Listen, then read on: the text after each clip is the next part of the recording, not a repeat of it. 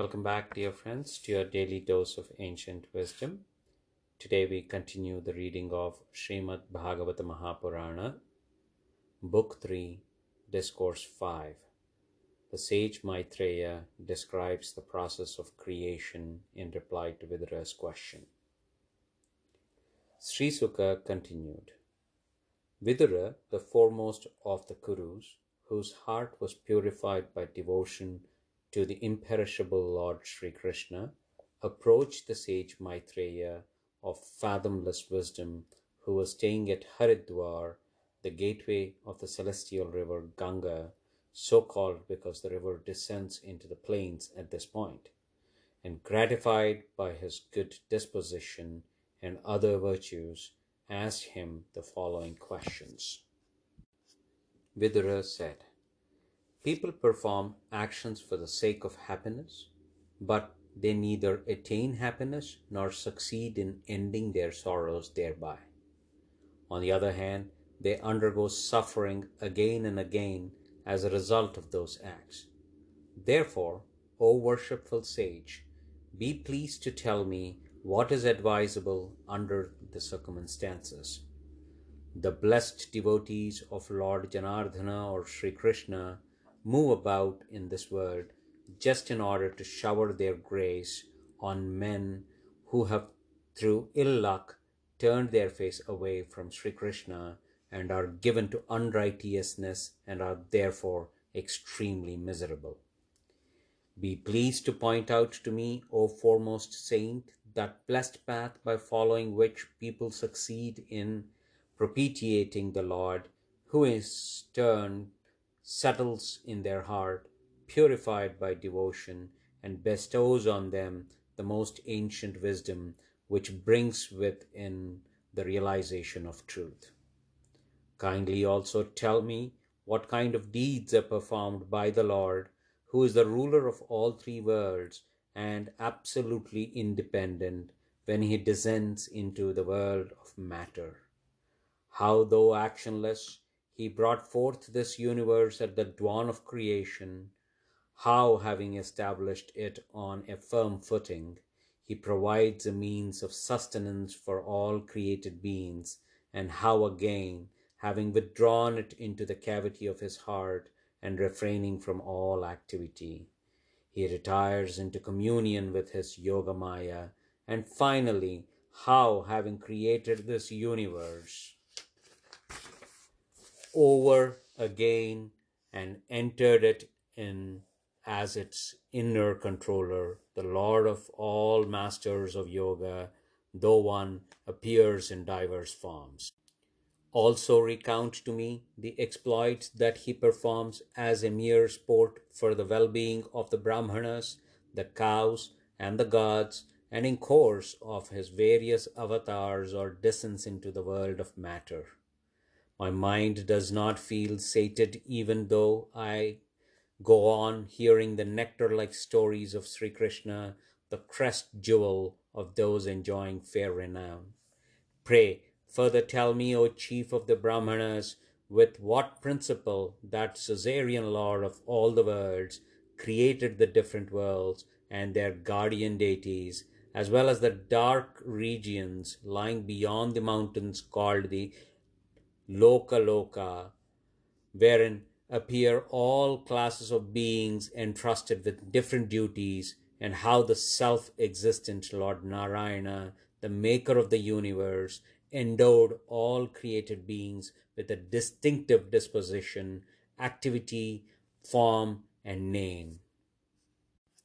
I have often heard, O worshipful sage, from the lips of the sage Vyasa, about the duties of the higher or twice born, as well as the lower classes of men, but I am now fed up with all other dharmas, conducive as they are to trivial joys, and find my sole delight in the stream of nectar that flows from the stories of Sri Krishna.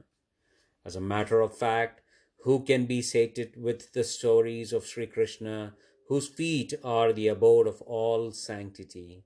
Which are sung with praise by seers like Narada in the assemblies of holy men like you. For entering the cavity of man's ears through his stories, the Lord cuts asunder the bond of attachment to his home, which throws one into the whirlpool of metempsychosis. It was with the intention of recounting the Lord's virtues that your friend, the sage Krishna Dvaipayana or Vedavyasa, composed the Mahabharata. For even there, while apparently dwelling on the pleasures of senses, the mind of human beings is ultimately drawn mm-hmm. towards the stories of Srihari. The attraction thus generated for the stories of Srihari, when it grows, creates aversion in the mind of a devout man for other things. Nay, it speedily puts an end to all sorrows of the man who has tasted the joy flowing from the constant remembrance of Srihari's feet. I deplore those ignorant men who have a dislike for the stories of Srihari due to their sins and therefore deserve to be pitied even by the pitiable.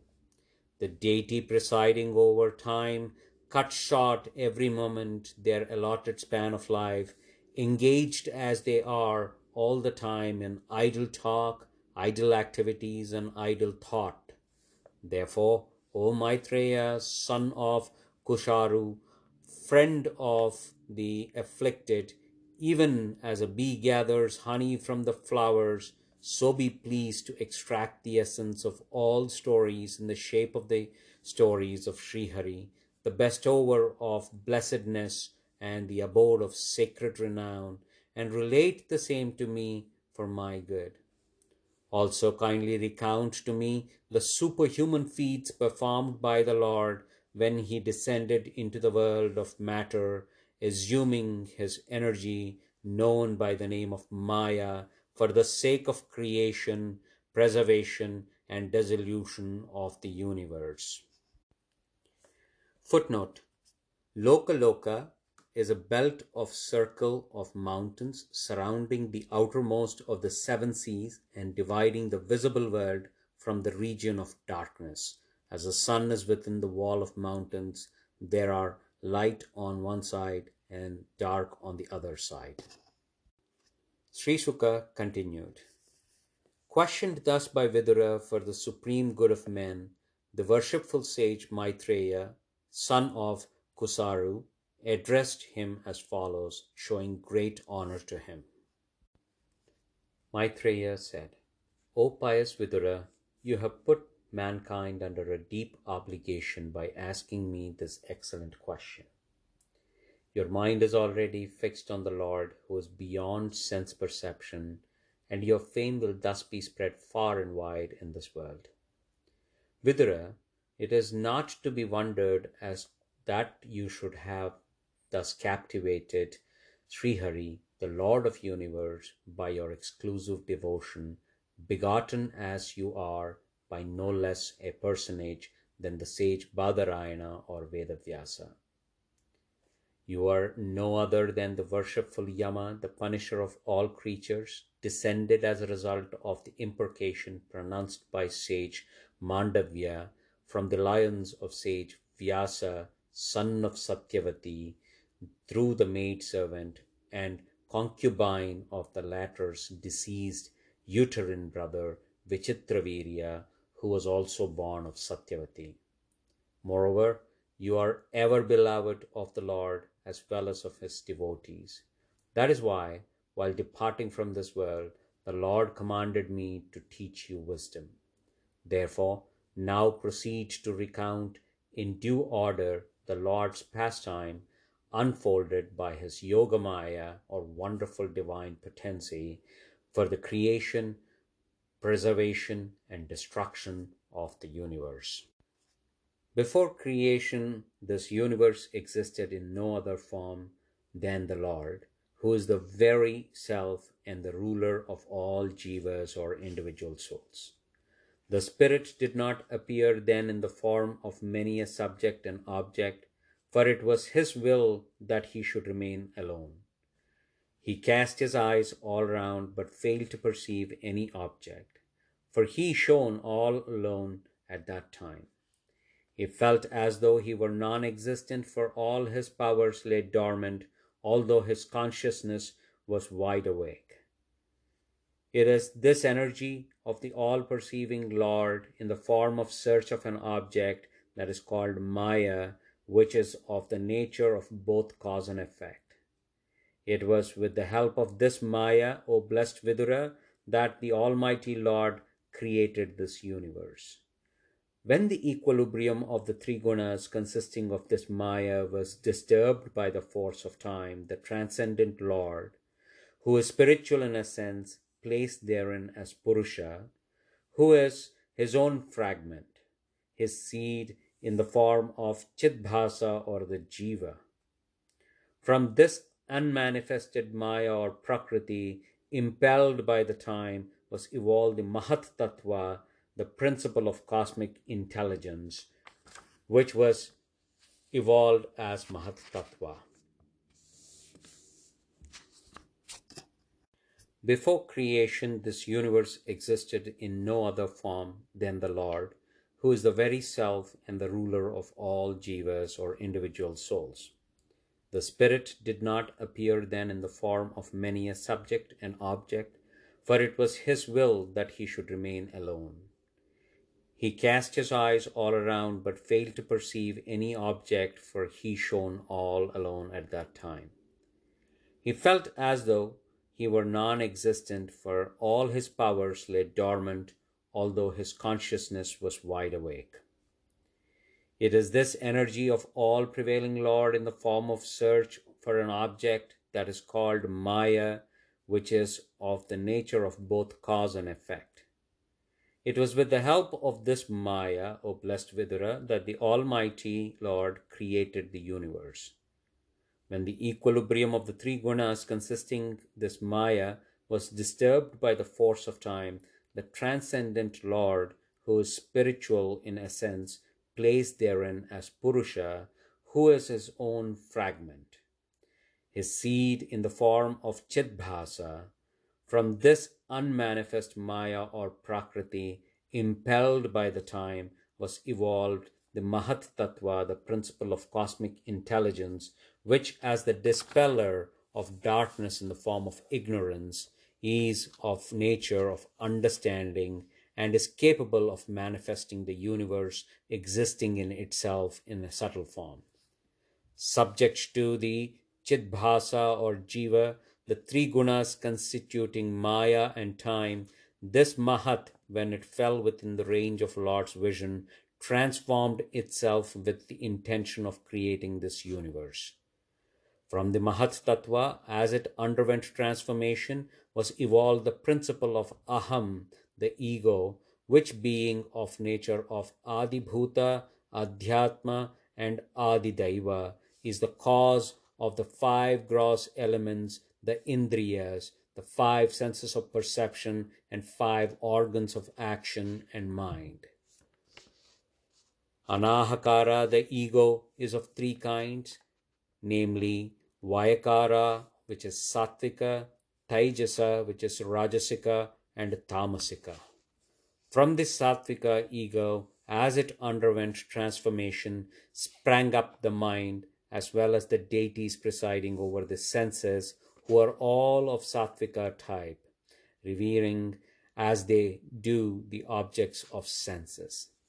The senses of perception, as well as the organs of action, are evolutes of Rajasika ego alone, whereas from the Tamasika ego was evolved the source and other subtle elements, namely sound. And this later, again in the cause of ether, which by the virtue of all pervasiveness serves as an illustration of the spirit Brahma, when either come within the range of Lord's vision along with time, Maya, and Jiva, they combined to produce the sensation of touch, and this later, as it underwent transformation, evolved the air. The most powerful air, even as it underwent transformation, combined with ether to produce the sensation of color, and from color was evolved fire, the illuminator of the world. Fire, when it came within the range of Lord's vision and underwent transformation, combined with air as well as with time, Maya, and Jiva to produce water, which is an evolute of taste. Water, when it came within the sight of that all perceiving Brahma and underwent transformation, combined with fire as well as with time, Maya, the Jiva, to evolve earth, which has odor for its special characteristic. Of the elements beginning with ether, namely ether, air, fire, water, and earth, O blessed Vidura, the latter in evolution, the elements, the larger number of qualities it should be understood to possess, for every effect naturally inherits the characteristics of its cause along with its own characteristic. The deities presiding over the Mahat Tattva and other categories sharing as they do the characteristics of time, Maya, and Jiva, namely transformation, distraction, and consciousness, are rays of Lord Vishnu himself. But when they are unable to do their work of creating the universe because of their heterogeneity and lack of coordination, they prayed to the Almighty Lord with joined palms. The gods said, We bow, O Lord, to your lotus feet that reveal the agony of this suppliant, even as an umbrella affords relief from the heat of the sun and by resorting to whose souls striving men easily drive away the endless woes of earthly existence. Because living beings in this world, O Creator and the Lord of the universe, never enjoy peace of mind, stricken as they are by the threefold agony. Therefore, O Lord, do we resort to the shade of your feet, which is the abode of wisdom. We have taken shelter in your feet, which are the abode of sanctity, which the seers search for in seclusion with the help of Vedic mantras that are like birds having their nests in the lotus of your mouth, and which are the source of Ganga, the foremost of all rivers, whose water possess the virtue of wiping out one's sin. We resort to the footstool bearing your lotus feet by contemplating on which in their heart that is being purified through the reverence and devotion in the shape of hearing and chanting the divine names and glory. Your votaries succeed in controlling their mind with the help of wisdom strengthened by dissipation. Lord, you have descended into the world of matter for creating, preserving, and destroying the universe.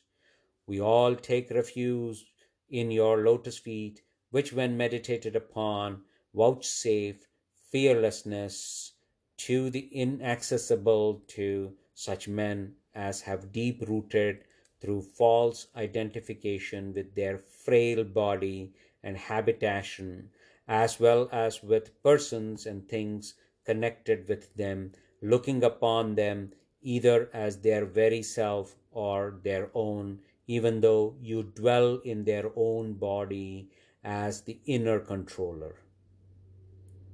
They whose inner mind is led astray by their senses that are ever moving among the unworthy objects of the world, O Suzerain Lord of wide renown, are therefore surely unable to see those devotees who enjoy the privilege of beholding the elegance of your graceful footsteps.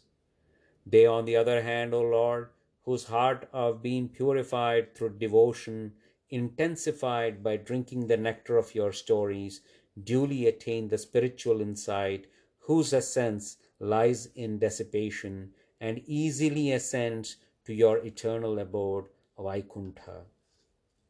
Even so, otherwise, men who have conquered your most powerful Prakriti or Maya by force of yoga consisting in the concentration of mind on the self, undoubtedly enter you. The Supreme Spirit, through their hardship, is great, whereas there is no hardship in adorning you. O Primal Lord, we who are ever yours have been created by you, one after another, with the help of the three gunas, sattva, rajas, and tamas, that constitute our very nature with the intention of evolving the universe. Yet, possessed as we are of diversified nature, we are all disjoined, independent of one another, and hence incapable of taking concentrated action. That is why we are unable to evolve and present to you the universe which will serve as a means of carrying on your future pastime. Therefore, O unborn Lord, devise some means whereby we may be enabled to create the universe and offer our tribute to you in its entirety at the allotted time, and whereby we may also derive our sustenance and all other beings that come herein may securely be, be placed, get their food without any let or hindrance, offering their tribute to you as well as to us.